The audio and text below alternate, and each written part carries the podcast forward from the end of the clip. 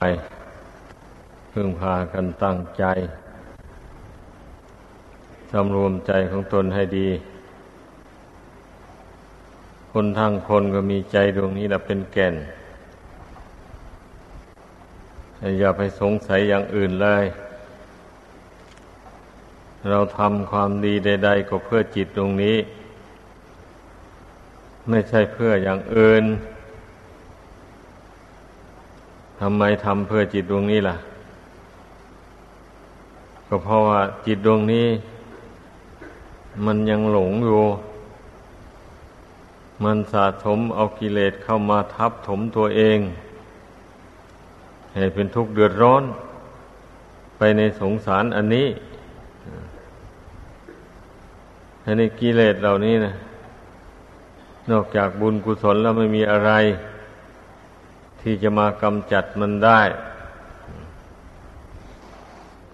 ไม่มีคาถาอาคม ไม่มีฤทธิเดชอะไรในโลกนี้จะมากำจัดกิเลสอันหมักผมอยู่ในจิตใจนี้ได้ มีแต่บุญกุศลเท่านี้แหละ จะเป็นเครื่องขจัด กิเลสออกไปจากดวงจิตนี้ได้ โดยเฉพาะการภาวนา การภาวนานี่ มันเป็นการเข้าใกล้ชิดกับกิเลส เพราะว่าเราโน้มสติระลึกเข้าไปหา ดวงจิตนู่น วันนี้กิเลสมันก็อยู่ที่จิตนั้นดังนั้นเมื่อสติยังเข้าไปถึงจิต มันก็ทำให้กิเลสนั้นเราร้อน สติก็ดี ความอดทนก็ดี มันเป็นตปะธรรม เครื่องแผดเผากิเลสให้เราร้อน เช่นอย่าเราเพ่งเข้าไปอยู่ในจิตนี่ไม่ให้จิตมันกวดแก่งออกไปข้างนอกไม่ให้มันดิ้นไปตามอารมณ์ต่าง ๆ อย่างนี้นะเราเพ่งอยู่ภายในนี่ อาศัยความเพ่งอันนี้นะมันเป็นตปะธรรมเผากิเลสที่หมักมมอยู่ในจิตใจนี่ให้เราร้อน ทนอยู่ไม่ได้ ต้องถอนตัวออกไป ดังนั้นการเพ่งจิตให้เข้าถึงความสงบเนี่ย มันจึงดิ้นรนนะจิตเนี่ย ไม่ใช่จิตมันดิ้นรนกิเลสมันรบกวนนะนั่นเนี่ย ผู้ไม่รู้เท่าก็นึกว่าจิตตนไม่สงบทำยังไงมันก็ไม่สงบแท้ที่จริงแล้วกิเลสนะมัน เมื่อเราเพ่งเข้าไปกิเลสมันอยู่ไม่ได้ทนไม่ไหว มันก็ดิ้นดิ้นเท่าไรเราไม่ถอย เราเพ่งเข้าไป เห็นความเกิดความดับของกิเลสของอารมณ์ต่าง ๆ อยู่ภายในนั่นนะกิเลสก็เป็นของไม่เที่ยง มันเป็นของเกิดขึ้นแล้วดับไป เมื่อจิตรู้แจ้งอย่างนี้แล้วก็ไม่ถือมั่นมัน มันก็ดับไปแต่ที่จิตไม่รู้แจ้งนะไปยึดเอามันไว้นั่นแหละ มันถึงอยู่ในจิตใจนี้ได้ ถ้าจิตไม่ยึดถือแล้วมันอยู่ไม่ได้นะกิเลสนี่ที่จิตมันจะยึดถือไว้ก็เพราะมันไม่เห็นตัวกิเลสนั่นแหละ ที่มันไม่เห็นเพราะมันไม่เพ่ง มันต้องเพ่งอยู่ที่เดียว ชานางแปลว่าเพ่ง นั่นแหละ ที่ท่านท่านเจริญฌานนั่นน่ะ ก็คือพยายามเพ่งดวงกิจอันเนี้ยรือเพ่งกายอันนี้ส่วนใดส่วนหนึ่ง ให้มันเห็นแจ้ง เอาสติเข้าไปจดจ้องอยู่ในกายอวัยวะ ส่วนใดส่วนหนึ่งภายใน สุดแล้วแต่มันเห็นส่วนไหนเพ่งเข้าไปนะมันเห็นกระดูกซี่โครงหรือมันเห็นไส้เห็นตับเห็นปอด มันเห็นเอาไวัยวะส่วนใดก็เพ่งอยู่ในส่วนนั้นหรือว่ามันเห็นหัวใจ เห็นเนื้อหัวใจหรือที่ท่านเรียกว่าหาไทยวัตถุอันนี้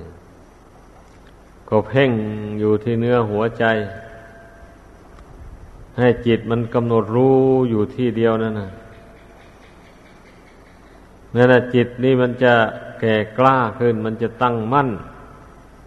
เมื่อมันมันกำหนดรู้อยู่ที่เดียวนะ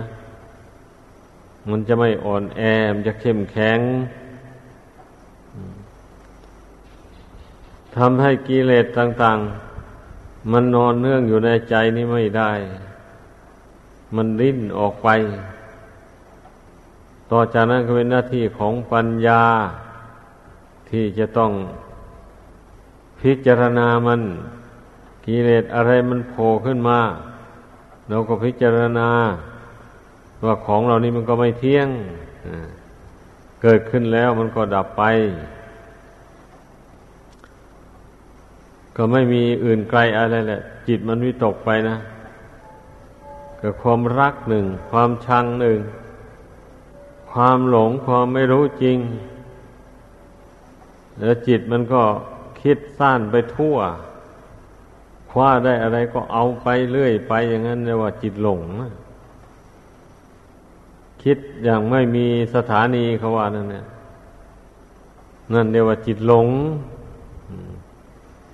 ดังนั้นเราเพ่งอย่าให้มันคิดไปปรำประโดยไม่มีเหตุผลถ้าจะคิดต้องทำจิตให้สงบซะก่อน เมื่อจิตสงบแล้วจึง ต้องการจะพิจารณาเรื่องอะไร ก็จึงกำหนดเรื่องนั้นมาพิจารณา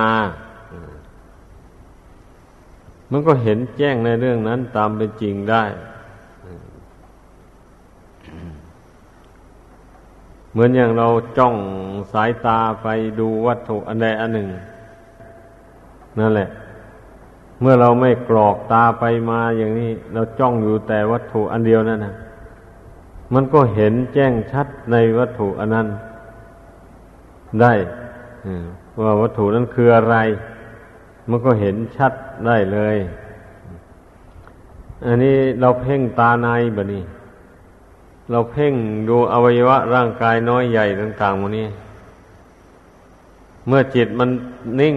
มันตั้งมั่นอยู่ได้แล้ว มันก็เห็นแจ้งแล้ววันนี้นะอมันเป็นอย่างนั้น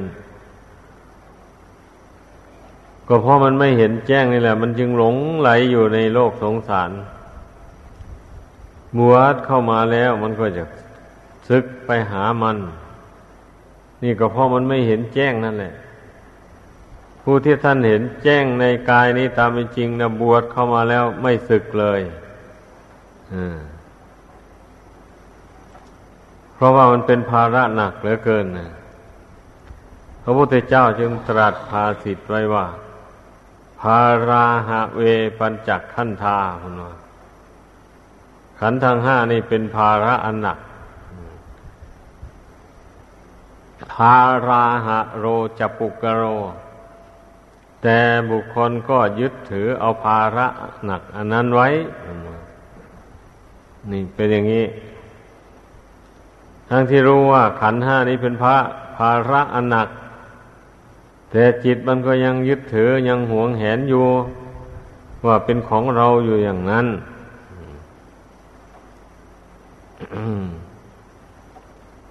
ภาราดานังดูข้างโลเก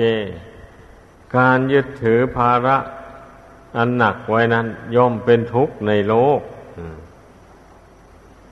นั่นแหละผู้ใดมายึดถือภาระอันหนักคือขันห้าอันนี้ ว่าเป็นของของเราแล้ว มีแต่ทุกข์เจ็บหน่อยหนึ่งก็เป็นทุกข์ปวดหน่อยหนึ่งก็เป็นทุกข์ใจ ใครมาตำหนิตีเตียนหน่อยหนึ่งก็ทุกข์ใจเพราะหวงร่างกายนี่ไม่อยากให้ใครนินทาว่าร้ายอย่างนี้แหละลักษณะอาการที่จิตมันยึดถือขันห้านะ มันเป็นอย่างนี้ ลองสังเกตดูในใจของใครของเราอะ มันเป็นอย่างนี้ไหม เห็นมีได้ยินข่าวเขาติเตียนคุณนะเขาว่าอย่างโน้นอย่างนี้ให้นะอย่างเงี้ยเดี๋ยวใจเป็นไงมันโกรธไหม หรือมันไม่โกรธนั่นนะถ้ามันได้พิจารณาเห็นแจ้งในขันห้าตามเป็นจริงอย่างว่านั้นแล้ว มันก็ไม่โกรธ มันก็พิจารณาเห็นว่าเขาไม่ได้ว่าอะไรให้เรา เขาว่าให้ขันห้าต่างหากขันห้านี่ไม่ใช่ของเรา ใครจะว่าอะไร ใครจะสรรเสริญก็สรรเสริญไป ใครจะนินทาก็นินทาไป เราจะพิจารณาดูความดีของเราเอง ถ้าความดีของเรามี ความบริสุทธิ์มีอยู่อย่างนี้ เราก็ไม่หวั่นไหวเลย แต่ถ้าเขาว่าเราไม่ดี เมื่อเราพิจารณาเห็นว่าเราก็ไม่ดีจริงตรงนั้นน่ะ ความประพฤติอย่างนั้นของเราไม่ดีจริงอย่างเขาว่าเอาเราก็สำรวมระวังตนต่อไป อย่าไปทำเสียอย่างนั้นทำให้ดีขึ้นไป พูดให้ดีไปกว่านั้น นี่ คนมีปัญญามต้องเป็นอย่างนั้นนี่ไม่เป็นมัวเมาโกรธใครหรอก เขาติฉินอินทามา เมื่อ เมื่อเขามองเห็นความพวกความไม่ดีของเรา เขาตำหนิตีเตียนมาก็นับว่าบุญโขแล้วนะ เขาเตือนเราอะ ให้เราพิจารณาตัวเอง ให้เราพิจารณาเห็นความบกพร่องของตนเองอะเมื่อพวกคนที่ไม่ถือ ตัวถือตนถือขันธ์ห้าว่าเป็นเราเป็นของของเรา มันก็เป็นอย่างนี้แหละอืมก็ไม่โกรธ พิจารณาเห็นว่าตนบกพร่องตรงนั้นจริงก็ทำให้มันดีขึ้นไป มันก็ดีเท่านั้นเองนะคนเราถ้ารู้จักรู้เท่านะมันก็มีประโยชน์มากคำสรรเสริญคำนินทาหมดนี้นะอ่าเขาสรรเสริญเยินยอว่าเราดีอย่างนั้นดีอย่างนี้ อ้าวเราดีจริงหรืออย่างเขาว่าหรือเนี่ย ได้มากลัวพิจารณาตัวเองเออเราทำดีอย่างนั้นจริง อย่างเนี้ยเขาจึงได้ยกยองผลงานของเรามันมีอย่างนั้นอย่างนั้น นี่ เขาจึงได้ยกย่องก็เป็นความจริงเขาเป็นความจริงแล้ว เราก็จะไปดีใจอะไรนักหนา ใครไม่สรรเสริญมันก็ดี เราทำความดีแล้วนะ มันก็ดีอยู่นั้นแหละ ถ้าตนทำความชั่วแล้ว ใครมาสรรเสริญว่าดีอย่างนี้มันก็ไม่ดีนั่นเองมันก็ชั่วอยู่อย่างนั้นแหละ คนเรามันต้องรู้จักอย่างนี้ รู้อย่างนี้ท่านเรียกว่ารู้ตามความเป็นจริง เมื่อรู้ตามความเป็นจริงแล้วมันก็ไม่เสียใจไม่ดีใจ เพราะว่า ความจริงมันปรากฏในใจแล้วจะไปเสียใจดีใจอะไรแล้ว เมื่อกล่าวโดยสรุปลงแล้วก็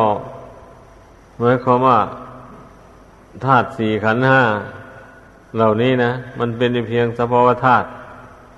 ดวงกิจนี้มาอาศัยอยู่ชั่วคราวเท่านั้นเอง ไม่ใช่ว่าจะได้อาศัยขันห้าธาตุสี่อันนี้ตลอดไป ใครๆก็ย่อมรู้ดีอยู่แล้ว ดังนั้นจะไปหวงไว้ทำไมปล่อยตามสภาพของมันใครจะสรรเสริญ ใครจะนินทาก็ว่ากันไป แต่ตัวของตัวเองก็จะพยายามชำระตัวเอง ให้มันบริสุทธิ์พุทธพอง เท่าที่จะทำได้ในเรื่องคำสรรเสริญนินทาเอาไว้เบื้องหลัง ตัวเองต้องเดินหน้าเรื่อยทำความดีไปเรื่อยเพราะว่าความดีความชั่ว ใครทำแทนใครไม่ได้ดอก ใครจะหยิบยกมาให้แก่ใครก็ไม่ได้ ต่างคนต่างทำเอาทั้งนั้นแหละมันต้องพิจารณาให้เห็นอย่างนี้ เมื่อพิจารณาเห็นอย่างนี้แล้ว มันก็ไม่เดือดร้อนใจอะไรเลย ก็มีแต่ตั้งหน้าทำความดีไป นินทากาเลเหมือนเทน้ำไม่ชอกช้ำเหมือนเอามีดมากรีดหิน แต่พระปฏิมาก็ยังราคินฉะไหนมนุษย์เดินดินจะสิ้นคนนินทา นักปราชญ์ท่านกล่าวไว้ไม่มีพิษ แต่พระพุทธรูปนะ ก็ไม่ใช่ว่ามีจิตวิญญาณอะไรอะประทับอยู่บนแท่น นั่น คนไปดูไปเห็นเข้าก็ยังอ้าวผู้ผู้เห็นว่าสวยงามก็สรรเสริญ ผู้เห็นว่าไม่สวยงามตรงนั้น ตรงนี้ก็ตำหนิเอ๊ะตรงนี้ไม่สวยไม่งามนะถ้าทำให้ดีไปกว่านี้จะสวยงามมากเพราะว่าอย่างนี้แหละ แต่ทีนี้เมื่อพิจารณาเห็นว่า นินทากาเลเหมือนเทน้ำเหมือนกับเทน้ำเทน้ำมันก็ไหลซึมไปตามดินไปเฉยๆเนี่ย มันไม่ไปไหนอะนินทากาเล ถ้าจิตของเราตั้งมั่นลงไปแล้วไม่หวั่นไหวไอ้คำนินทาว่าร่างตามก็หายเข้ากลีบเมฆไป มันไม่มีรูปร่างไม่มีตัวตนอะไรเลยตลอดถึงความสุขความทุกข์เหมือนกัน มันเป็นแต่สมมุติบัญญัติว่าไปตามลักษณะอาการของสังขารเท่านั้นเองนะคำว่าความสุขนั้นได้แก่ ร่างกายสังขารนี่เป็นปกติ ไม่มีบัดแปรปวนท่านก็บัญญัติว่า มีความสุข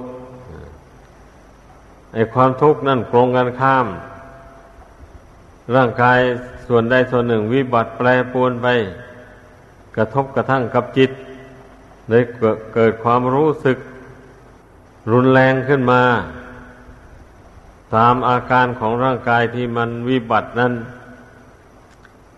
สมมติว่า ถ้าเป็นไข้ มาลาเรียอย่างนี้นะ ความร้อนขึ้นสูงอะ มันก็ร้อนมากความรู้สึกของจิตใจนั้นร้อนมากกระวนกระวายไอความที่ร่างกายกระสับกระส่าย จิตใจก็กระสับกระส่ายไปมานั่นแหละ คือลักษณะแห่งความทุกข์ทีนี้ เมื่อมาฝึกฝนอารมณ์จิตให้สงบให้ตั้งมั่นลงไปแล้ว ไม่หวั่นไหวไปตามร่างกายที่มันแปรปรวนหรือมันร้อนอยู่นั่น จิตไม่ร้อนกายร้อนไปตามเรื่องของกาย แต่จิตไม่ร้อนอย่างนี้นะ มันก็เป็นทุกข์แต่กาย จิตไม่เป็นทุกข์ตรงนี้แหละ ให้พากันเข้าใจ เราต้องแยกแยกกันออกไปอย่างนี้ มันจึงไม่เดือดร้อนไม่เป็นทุกข์ใจ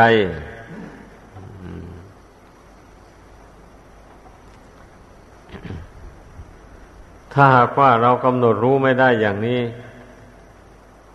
เอากายกับใจเป็นอันเดียวกันอย่างนี้ มันก็เป็นทุกข์หลายนะ เป็นทุกข์หลาย ทุกข์ทางกาย ทุกข์ทางใจเลยแบบนี้ มันเป็นงั้น ดังนั้นต้องแยกใจออกไปส่วนหนึ่งกายส่วนหนึ่งจิตนี้ มันไม่มีโรคภัยอะไร เบียดเบียนเหมือนร่างกายโรคของจิตก็คือกิเลสความโลภโกรธหลงทละกิเลสเหล่านี้ออกไปเสีย จิตนี้ก็ไม่มีโรคนั่นเองไอ้ร่างกายนี้นั่น ถึงอย่างไรอย่างไรมันก็ต้องมีโรคอยู่นั่นแหละ มีโรคเบียดเบียนนะ ไม่ไม่ไม่ไม่ไม่ใช่โรคจรมาก็เป็นโรคประจำขัน เช่น โรคหิวข้าว โรคกระหายน้ำ โรคปวดอุจจาระปัสสาวะ โรคอยากหลับอยากนอนมูเนี่ย เป็นโรคประจำขันเลย มีประจำขันอยู่อย่างนี้ดังนั้นผู้ภาวนาต้องกำหนดรู้เท่า ไม่รู้เท่าแล้วมันจึงได้วันไหวในจิตใจนี่นะ ไม่รู้เท่า โรคประจำขันเนี่ย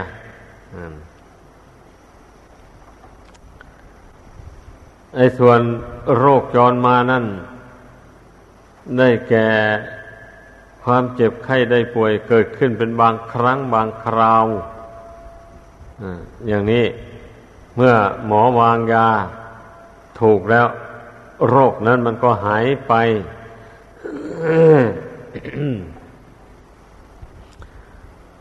ส่วนโรคหิวข้าวกระหายน้ำเป็นต้นดังกล่าวมานั่นน่ะ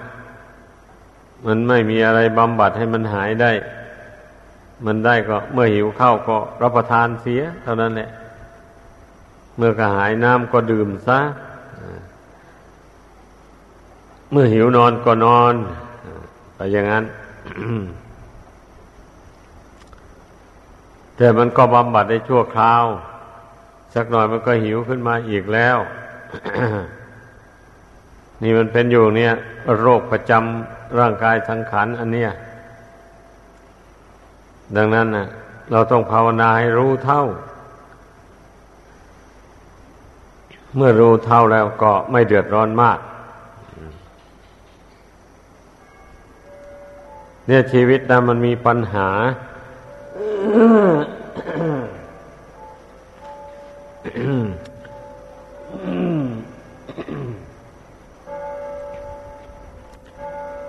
ชีวิตนี่มันมีปัญหา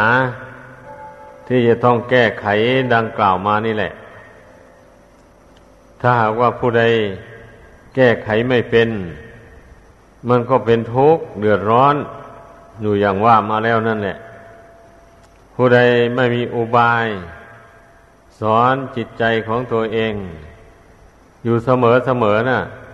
มันเป็นทุกข์จริงๆอะจิตนี่นะ เพราะมันมาอาศัยอยู่ในของไม่เที่ยง ถ้าไม่รู้เท่าแล้วจะมาให้มันเป็นทุกข์อย่างไรแล้วพวกของไม่เที่ยงมันกระทบกระทั่งกับจิต อันนี้อยู่เสมอ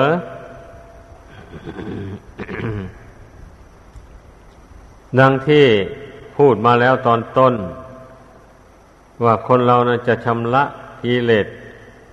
ความโลภโกรธหลงออกจากกิจใจได้ก็เพราะบำเพ็ญบุญกุศล เช่นให้ทานก็เป็นเครื่องกำจัดความโลภความตนีออกไป ถ้าบุคคลไม่ให้ทานน่ะ มันก็ตนีหวงเห็นเนี่ยเงินทองเข้าของอันนี้หาได้มาเหลือใช้เหลือใจมันก็ไม่รู้จักจะให้ทาน เสียดายสะสมมันไว้อย่างนั้นแหละจนตาย ทรัพย์สมบัตินั้นเลยไม่เป็นประโยชน์แก่ตัวเองไปในภายภาคหน้า เป็นประโยชน์แต่ในปัจจุบันเท่านั้นเองนะมันเป็นอย่างนั้นตายตนตนตายลงแล้วก็เลยเป็นของผู้อื่นไป ตนก็ไม่ได้ประโยชน์อะไร กับทรัพย์สินเงินทองนั้น ทรัพย์สินเงินทองส่วนไหนที่ตนได้ให้ทานได้ฝากฝังไว้ในพุทธศาสนานี่ ท่านว่ามันก็เป็นบุญนิธิติดตามตัวบุคคลผู้นั้นไป ในภพในชาติต่อไปเรียกว่าไปอำนวยความสุขให้ในภพในชาติที่เกิดนั้นนั้นการรักษาศีลมันก็เป็นเครื่องกำจัดความโกรธความพยาบาท ให้เบาบางออกไปจากจิตใจนี่ เพียงจะให้เบาบางไปก่อนนะ ในขั้นศีลนนี่นะความโกรธความพยาบาท มันจะละได้ขาดเด็ดก็นุ่นได้แก่ปัญญานู่นการเจริญปัญญาวิปัสนานุ่น ในตอนต้นนี่เมื่อรักษาศีลให้มันสำรวมศีลด้วยดี แล้วอย่างนี้นะมันมันจะไม่โกรธใครเลย อดกั้น ถ้ามันโกรธก็ ขึ้นมาก็อดกลั้นทนทาน ไม่แสดงออกทางกายทางวาจา ให้มันปรากฏอยู่แต่ในใจ แล้วก็ระงับกันอยู่ภายในจิตใจ เป็นอย่างนั้น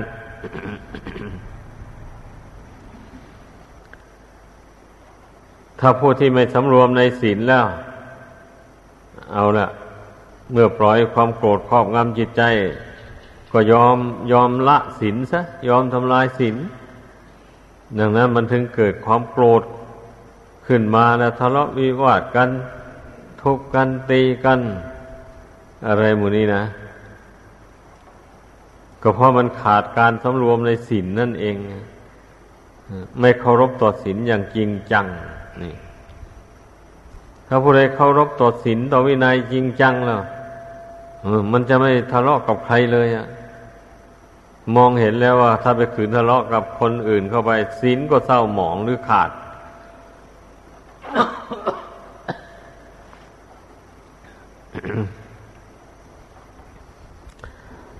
ศีลนี่แหละจะพาเราไปสู่สวรรค์ไปสู่พระนิพพาน สอนใจตัวเองเข้าไป จะพาให้เราพ้นทุกข์ภายในสงสารอันนี้ก็เพราะศีลนนี่แหละ นี่ต้องมีอุบายสอนใจนะใจมันจึงเชื่อมั่นในศีล มันยังเคารพต่อศีล ถ้ามันไม่เห็นศีลที่มีคุณค่าอันมหาศาลต่อชีวิตแล้ว มันจะไม่เคารพมันจะไม่มั่นในศีลเลย คนเรานะมันเป็นอย่างนั้น มันจะไปรู้อำนาจต่อกิเลสนู่น